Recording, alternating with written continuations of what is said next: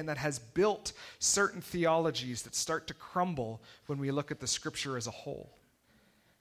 And so, in a few minutes, as we read it, I want you to try and act like you've never read it before, and that when we talk about um, the miraculous working of the Spirit in this moment, that we don't put it in, in reference to the church tradition that maybe you have grown up in, but that we just read it and try and understand what is happening here and what is God trying to teach us with this. But let me just give you a real, real quick catch up of chapter 1. We looked at the book of Acts as kind of part two of Luke's writing. So he wrote the Gospel of Luke and then, and then the book of Acts kind of following that. And as he stated, Luke is written, the Gospel of Luke is written to show or to begin to show all the things that Jesus would do and to teach. And the book of Acts is about the continuation of that, primarily through this new avenue of the Holy Spirit. And we've been talking lots about how the Holy Spirit's primary job, according to Scripture, is to bring to mind all that Jesus said and taught, to bring to remembrance everything that he did, and ultimately to bring glory to Jesus. And so we live in a time where this idea of the Holy Spirit, which we're going to talk about as it is poured out at Pentecost is very kind of mystical. And we might have grown up in a very conservative church where we don't really like to talk about it because we don't know how to quantify it. Or we may have grown up in a very charismatic church where uh, certain theologies have been taught that are maybe too far to the other extreme. And either way, we've either abused or neglected the Holy Spirit. Well, well, our goal here as we study through this is that we would learn to see who the Holy Spirit is, the way that He has shown himself to us to be. And so, let's, uh, let's read together the first 13 verses. Now, we're kind of going to end on a cliffhanger a little bit because this passage is just far too long uh, to deal with. But what we're going to look at next week is, is Peter's response to this to the crowds that we're going to see. So don't worry, we're going to get there. But just for this morning's purposes, we just have verse 13 verses. It says this When the day of Pentecost arrived, they were all together in one place. And suddenly there came from heaven a sound like a mighty rushing wind, and it filled the entire house that they were sitting, where they were sitting, pardon me. And divided tongues as of fire appeared to them and rested on each one of them. They were all filled with the Holy Spirit and began to speak in other tongues as the Spirit gave them utterance. Now there were dwelling in Jerusalem devout men from every sorry, devout men from every nation under heaven. And at the sound the multitude came together and they were bewildered because each one was hearing them speak in his own language. And they were amazed and astonished, saying, Are not all these who are speaking Galileans? And how is it that we hear each of us in his own native language? Parthians and Medes, Elamites, and residents of Mesopotamia, Judea and Cappadocia, Pontus and Asia, Phrygia and Pamphylia, Egypt and the parts of Libya belonging to Cyrene, and visitors from Rome, both Jews and proselytes, Cretans and Arabians. We hear them telling in our own tongues the mighty works of God. And all were amazed and perplexed, saying to one another, What does this mean? But others, mocking, said, They are filled with new wine. Now, like I said, Peter's going to address the crowd and, and, and deal with some of this, this wonder and amazement and confusion.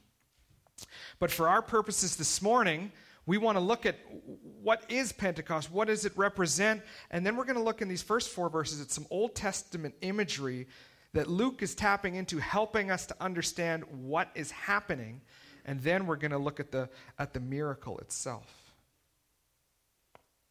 So, what is Pentecost? Well, Penta means,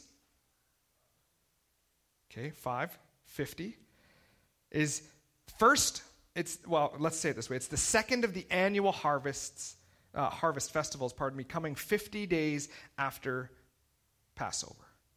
So, if you remember last year through our journey through Exodus, you learned about the instilling of Passover, the beginning of that, what it was meant. And, and so, I'm going to remind us of that because we're going to start to see that imagery in this text a little bit more clearly. But the Passover was the Jewish people remembering that God rescued them out of slavery in Egypt.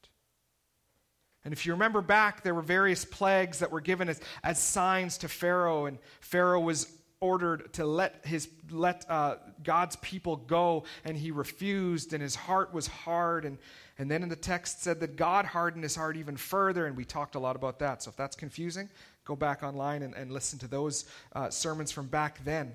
But what we see is then this last plague comes, and it's, it's the angel of death. And the people, the Jewish people, are told by Moses to go and to sacrifice one pure lamb. And to take the blood of that lamb and to put it on the doorposts of your home. And that way, when the angel of death would come, that he would pass over your house. That that lamb, that representation of a life innocent spilled for you, would pass over your sins, looking forward to what? The cross. And we already sang about it that while Jesus is our lion, he's also our one true Passover lamb. And that when he died on the cross for our sins, that suddenly sin was completely dealt with, and this idea of, of needing to sacrifice animals for sin came to its conclusion, and it was no longer there. Hebrews 7 and 9 make it abundantly clear, and they say that Jesus' blood was shed for once for all for the forgiveness of sins.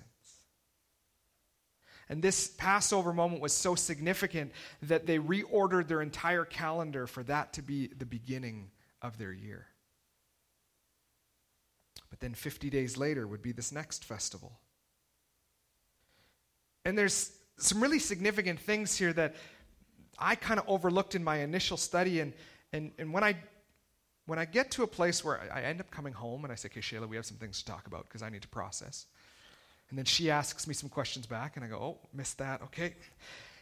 And so I did what all, uh, I feel like what we should all do is we should go and listen to a John Piper sermon.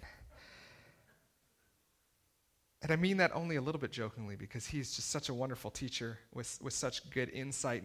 And he points out here that the response that we're going to read of next week is that 3,000 people will come to faith in Jesus Christ through, through this moment.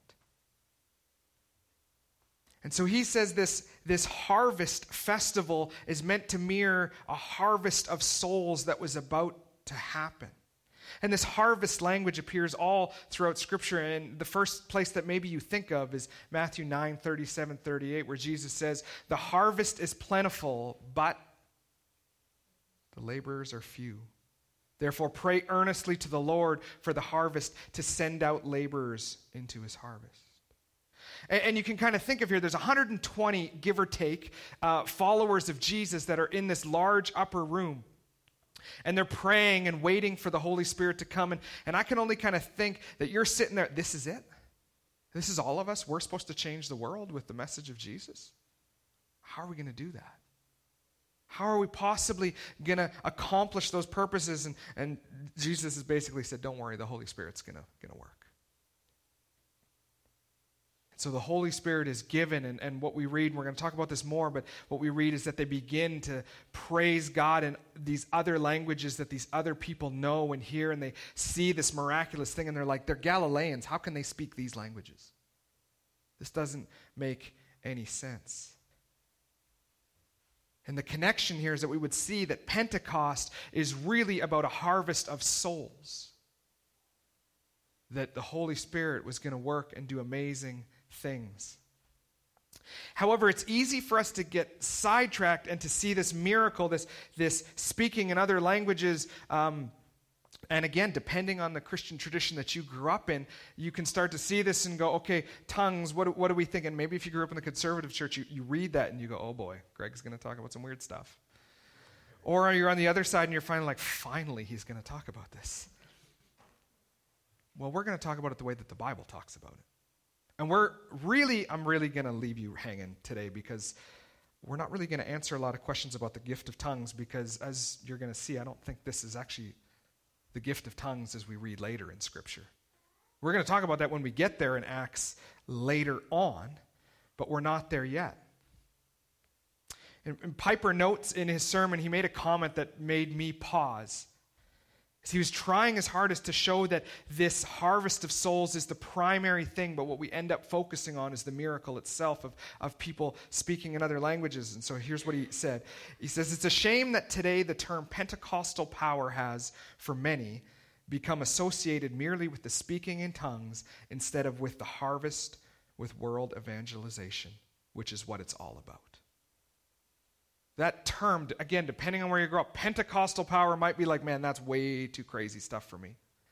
Or you might be on the other side going, why don't we all do this? And it's one time, this tongues is one tiny bit of it, but the point is meant to be that the Holy Spirit comes, He indwells His believers, and, and not just these 120, but you and I as well. And the Holy Spirit is going to work in many different ways. And that's the key word that we're going to see as we look through the book of Acts. And, and what my biggest argument against this being uh, the normative way in which the Holy Spirit works is the scriptures seem very clear to argue with that. This is not the normative way, it is a way. It is one way in which the Holy Spirit comes and uses certain people at certain times, but he does all kinds of other things in all kinds of other ways. And, and so let's think of it in this way is we cannot make the Holy Spirit do what we want him to do. All we can be is faithful to what he has called us to do. And so that's why I think the theology of the Holy Spirit, or soteriology, that's why I think it's so important that we get it biblically, not based on various Christian traditions and what they have taught in the past. So, 120 or so followers of Jesus are gathered together in this large upper room. And, and, we see all kinds of imagery here that is significant of the Old Testament, specifically significant to us who have followed or who studied through the book of Exodus last year. So, first, we see this rushing wind that comes out. What is that about? Now, again, none of us were there. And Luke's trying to use language that we would understand, but if we don't understand the Old Testament, we miss out on this language. Where's the first time that we hear about a rushing wind in the Old Testament? Actually, Genesis. Actually, in the Garden of Eden. The problem is that English translates it not the best. It often will say that God appeared to Adam and Eve in the cool of the day, but the Hebrew actually says as a rushing wind. Now, does that change the message of what Scripture teaches? No. Is it a small detail that if we read and understood Hebrew, we would see and we would make a connection with here? For sure. So I think it's important that we look at that. But a rushing wind comes in all kinds of other places, such as Psalm 77, Ezekiel 3, various parts of Isaiah, and throughout Kings. This language is, is common and would, for those people who would be reading this later, who were Jewish people, they would see this and they would go, okay, God's personal presence is working. Now, what exactly is that going to look like? Well, he continues on and he said that there's this imagery of divided tongues of fire that appear and then come down and rest on each of them. Again, I don't know exactly. Kind of like with Jesus' baptism, when it says a dove kind of descends, and you're kind of like, what is this? What would this actually have looked like? Well, we weren't there. We can't know for certain. But again, Luke is reminding us of some things. Can you think of the Holy or of, of God's personal presence, which would be the Holy Spirit, in the Old Testament listed in ways of fire? Just maybe in the book of Exodus, as we spent, you know, a whole year going through it. The beginning of Exodus chapter 3, Moses has an encounter with God in what? The burning bush. Then at the Red Sea, we see Pharaoh's army coming after the people, and, and they kind of panic and they are afraid. And, and what comes? A pillar of cloud, rushing wind, and at night a pillar of fire chapter 19, when they get to Mount Sinai, God's presence descends on it. And it literally says this speaking of the mountain, it says, God's presence descended on it in fire. And then at the end of Exodus, when we get to the tabernacle, we see that God's presence descended in the cloud. But again, Numbers gives us a little bit more detail and says it was a cloud by day and by night a pillar of fire. Now, this is not the only way in which God's personal presence appears, but it is a significant way, and I think in this moment is very significant because God's personal presence was in a place in the Old Testament. And people had to go to that place and they had to offer sacrifice to ritually make themselves clean so that they could approach God because their sin caused problem there. And so they would go to the tabernacle or later to the temple to dwell among God. But God's plan was always that He would dwell where? In us, not among us. Right?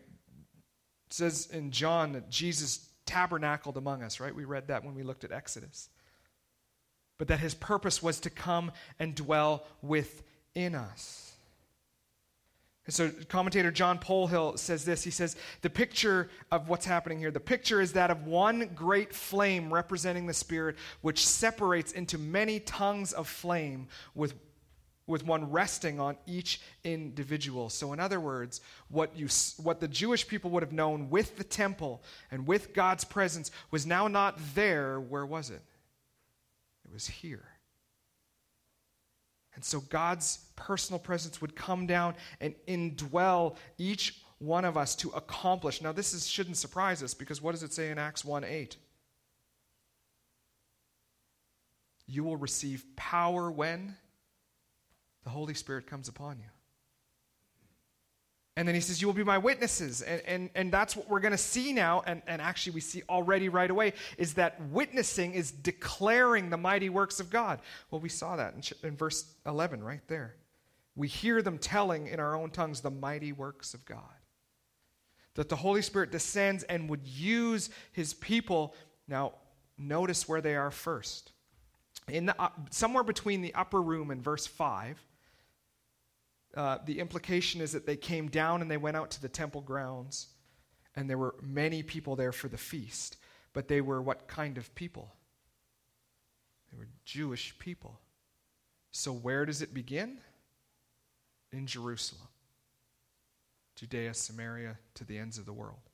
Now, we're going to see this begin and we're going to see it slowly spread out, but it's not until chapter 10 that the Gentile audience will be invited into this. But that that is not because they weren't part of it, but that, that God had a way in which He was going to accomplish His purposes.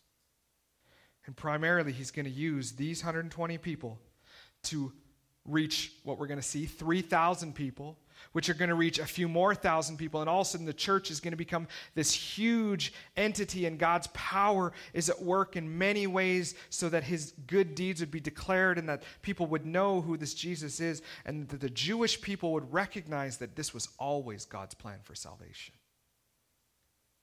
But if we remember, Abraham, the promise given to him was that he would be a blessing to who? To everyone. And that's when we see that beginning to move out into the Gentile people. Now, again, the reason I'm kind of hanging on this a little bit here is because we can read this and we can go, here's the gift of tongues, and this is kind of now the normative way in which God works, and so we should do this. And in fact, there are some Christian traditions that'll go so far as to say if you haven't spoken in tongues, then you're not a follower of Jesus. But never in Scripture do we see that. In fact, we see Paul argue the opposite. And if you remember a couple of years back to 1 Corinthians, he says, Not everyone does speak in tongues. He says, in fact, there's many spiritual gifts, and God's going to use those in the life of people. And the fact that the Corinthian church was elevating this one gift above them all, he's rebuking them for. Saying you shouldn't want that. Here's some other ones that would be way more helpful in your context. It's not about you experiencing something with God, it's about God using and working through you the way in which He has called you. That will give us an experience with God. But if we try and manipulate it and we try and make it occur in a certain time or a certain way, we're going to end up in trouble. This word tongues that we read here is, is somewhat ambiguous. But the reason that I am very certain that it's exactly as how we read here is because the words for dialect and language in the Greek in the verses 6 and verses 8 make it very clear that what happens is not that people walk out and that they just have some kind of a spiritually profound experience, but that they begin to speak to other people in the language that they understand. Now, we can have this conversation further when we get beyond uh, this text in Acts and when we get to kind of some other moments that tongues happens. But basically, what this would look like is if all of us, all of a sudden, the Spirit descended on all of us and we just walked out into our town, and our town's a great example of this, and we just started speaking to people in the native language that they spoke and declaring who God is to them. Now, just like Banff, and we're going to see this in next week's text is Peter's going to stand up in front of all of those people and he's going to speak in Aramaic to all of them. They all understand Aramaic to some degree. But they all have a kind of a native language that they speak, and, and the miracle is to show that, look, God is for all of you. Not, you don't have to convert to a certain thing, but that God is teaching you who He is and He's declaring His mighty works to you that you would hear so that you can know that you are meant to be part of the family of God as well. And some in this room maybe have had that experience.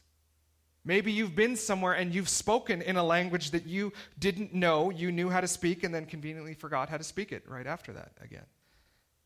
Because the point is, God used you to do something miraculous. Again, we talked about this the first week is that the, the title of the book being The Acts of the Apostles is a little bit misleading. It's really the Acts of the Risen Lord. It's what the Holy Spirit is doing. It's not what we're doing. It's not that Peter and James and Paul and some of these other main players in the book of Acts have so much power. This power comes from where? And is given to who? All followers of Jesus. But they all are going to work in many different and unique ways. And so I think what we need to do is we need to step back from our particular Christian tradition sometimes, whether it's too far on this end or whether it's too far on this end, and say, what is actually happening here? Now, I told Shayla I wasn't going to go here, but I am going to go here. I wrote it and then last night I decided not to, but this morning I decided to again. So there's a quote that's going to come up in a minute. But the reason that I say all of this, the reason that I want to go here is because I want to help us understand how to have biblical theology. There's a group of uh, Christian people that see in this text something that I think is very clear there, but then they take it to say something too far, which then changes and twists their theology to move away from what Scripture teaches. So here's an example. There's a belief among many scholars, and I think it's very evident that it's here, that what we see is a reversal of the Tower of Babel here. Now, if you don't know the Tower of Babel, in, in Genesis, what we have is uh, people all united under one common language. And they're working together for one purpose, but they turn their backs on God and they say, We're going to build a tower to declare our own glory how awesome we are, and they've, they've completely forgotten about God. And they begin this tower building, and, and what we see is that God goes, The hearts of people have again turned away from me. And if they're united together in this, then basically who knows what's going to happen? Obviously, he does, but. And so he comes down and he confuses their language and, and instead of one world language there's now many languages and they can't speak to each other and they can't communicate well and and so they abandon this project and they kind of go off all on their own. And so, what you can kind of see here is a mirror that now those 120 or so disciples walk out and suddenly they're communicating to people in the languages that they don't know how to speak. You can see there's kind of a reversal happening. That what was confused and how language wasn't working the way that God had originally intended with the Tower of Babel happening was now that it's being reversed and people can communicate there. And so what's happened, no, this is, I think that's where the imagery stops. But there's a, a Christian tradition that will go on and they will say, and that's what tongues are, is a return to that original one language. Except, does it ever say that in the Bible anywhere? You kind of have to do some spiritual gymnastics to get there. But the problem then is, is they go, so now that means that that's the evidence of the Holy Spirit's work in your life. So if you don't speak in tongues, then you can't be part of this family because you haven't received the Holy Spirit who would do this. And that's where it gets very dangerous. So let me read you a quote. It's a little bit of a long one, but I think it's really helpful and puts this in reference to us exactly as it's listed. So Polhill writes this. He said, It would be contrary to the text to speak of the Spirit giving a new common language. The opposite is rather the case. The Spirit gave the Christians many languages, all the languages represented by the nationalities listed in verse 9 to 11. And is this not how the Spirit continues to work? He empowers Christian witness to take the gospel to the many different languages of the world, to create a worldwide people of God united by a common confession in the Lordship of Christ. Feel free to go back online later and pause and take a picture of that quote because that's solid. He's pointing out that what's happening is not a one world language by any stretch, but a miraculous way in which we can take the gospel to people that we don't know how to take the gospel to. Where I don't have the ability to communicate with that one person, and God goes, Don't worry about it. I can make that happen. But does He always make that happen? Clearly not. Because there's many other gifts that are given to His people to accomplish His purposes. And so it's important that we see that. It's important that we don't try and make the text say what the text does not say. But here's what I want to point out to us now. Is these 120 or so people go out and they, they're speaking to these people in all of these different languages. And again, they're primarily Jewish people. Some who live in Jerusalem, probably some who have come for the festival, but primarily it's probably people who dwell there, though scholars kind of differ on that. So thinking of it in both ways is probably the healthiest. But notice what it says we hear them telling in our own tongues the mighty works of God. And then here's the response All were amazed and perplexed, saying to one another, What does this mean? But others, mocking, said, They are filled with new wine. Now, again, we're going to look at this next week, but Peter's going to go up and he's going to declare the gospel. And it's through the preaching and the declaration of the gospel, the good news of Jesus, that people come to faith. Notice it's not through the gift of tongues that people come to faith. Because after the gift of tongues happens, that's when Peter goes and speaks in Aramaic to the whole crowd. And upon hearing the message of Jesus, they respond. But here's the point is this verse 12 and 13 is that Jesus always demands of us some kind of a response. C.S. Lewis was the one who kind of coined it this way, but he would say it's either Lord, liar, or lunatic. As that's the categories that Jesus would have to fall into. Either he is Lord, he is who he claimed he, to be. Or he was a liar and he knew he wasn't the Lord, but he was just trying to deceive people. Or he was a lunatic who actually believed he was the Lord, but he wasn't. And so, if we want to break it down into these two categories, it's either people who respond positively to Jesus or people who respond negatively. Now, that's not unique to only here in the Holy Spirit. We're going to see that all throughout Acts is that when the gospel is declared, when the Holy Spirit is at work, some people will repent and some people will reject. But that's not really that new either. In fact, turn just a few pages back with me to John chapter 9. So I want to show us something. So, Jesus um, on the Sabbath has healed someone. He was blind and Jesus made him see, and now there's all kinds of response to that. And I'm going to read chapter 9, verses 13 to 16, so that we can see that this response problem has always been there. Verse 13 They brought to the Pharisees the man who had formerly been blind. It was a Sabbath day when Jesus made the mud and opened his eyes. So the Pharisees asked him how he had received his sight, and he said to them, He put mud on my eyes, I washed, and I see. Some of the Pharisees said, This man, notice how it says some of the Pharisees? You see this all kinds of times throughout Scripture. Nicodemus is an example of this, where some of the Pharisees did acknowledge that Jesus was the Christ. Some of the Pharisees said, This man is not from God, for he does not keep the Sabbath. But others said, How can a man who is a sinner do such things? And there was division among them. So, even in Jesus' own miracles, people's hearts were hardened and they refused to go, Yes, he is the Lord. Because after all, why would God heal someone on a Sabbath? That makes no sense. It only makes no sense if you've twisted the term and the understanding of what the Sabbath was meant to accomplish. Sabbath was meant for what? It's meant for rest and rejuvenation. Two different times the Sabbath law is given. and one of them, it reminds them of Egypt, and so that they would not go back to that, and they would remind themselves that their, their worth, their value is not in what they accomplish and in what they do, but in the fact that they've been created by God, and they need time to reflect on that. Is there a truth that maybe our culture needs to hear more than that? Your value is not in what you do, but it's in who you've been, who you, who has created you. And so here you see the Pharisees, and they're arguing. They're going, man, Jesus can't heal. But what did Jesus do to heal? Was it very difficult for him? Like, did he pick him up on his back and hike him up a mountain and break some kind of the Sabbath laws? He spoke. He bent down and he grabbed some dirt and he spit in it and he made mud.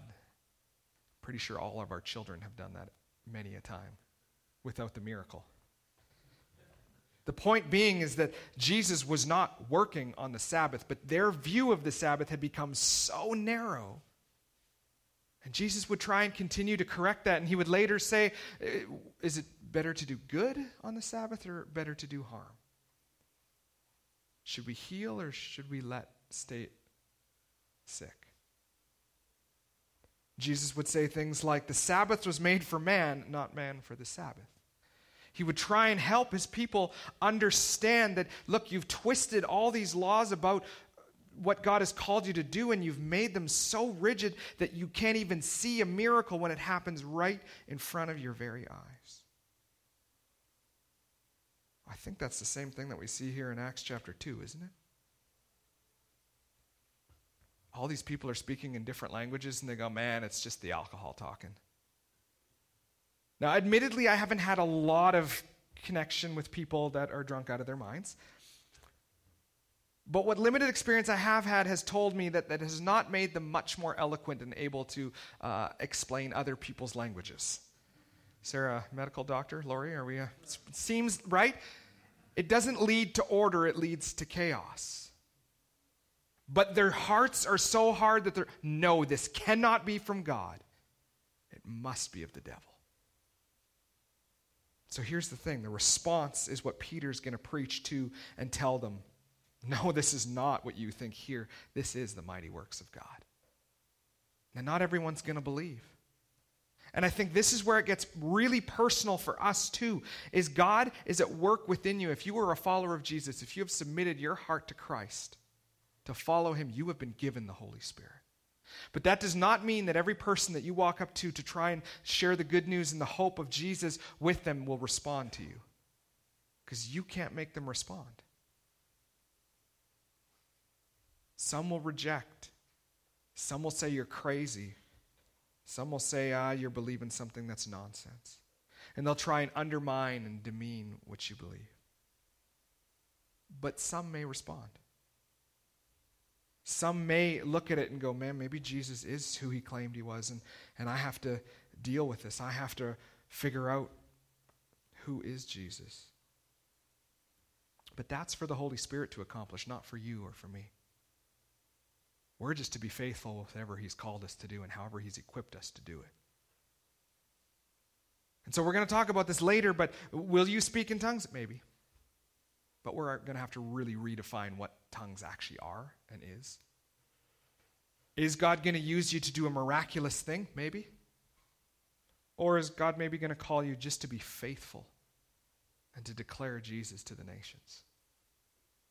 Seems that's the more normative way. There are times and moments when the Spirit does incredible, miraculous things, but they are not the normative thing for the early church moving forward. It happens occasionally, and I think it happens in our world occasionally too. But usually when we read a text like this, we go, God, that's what I want.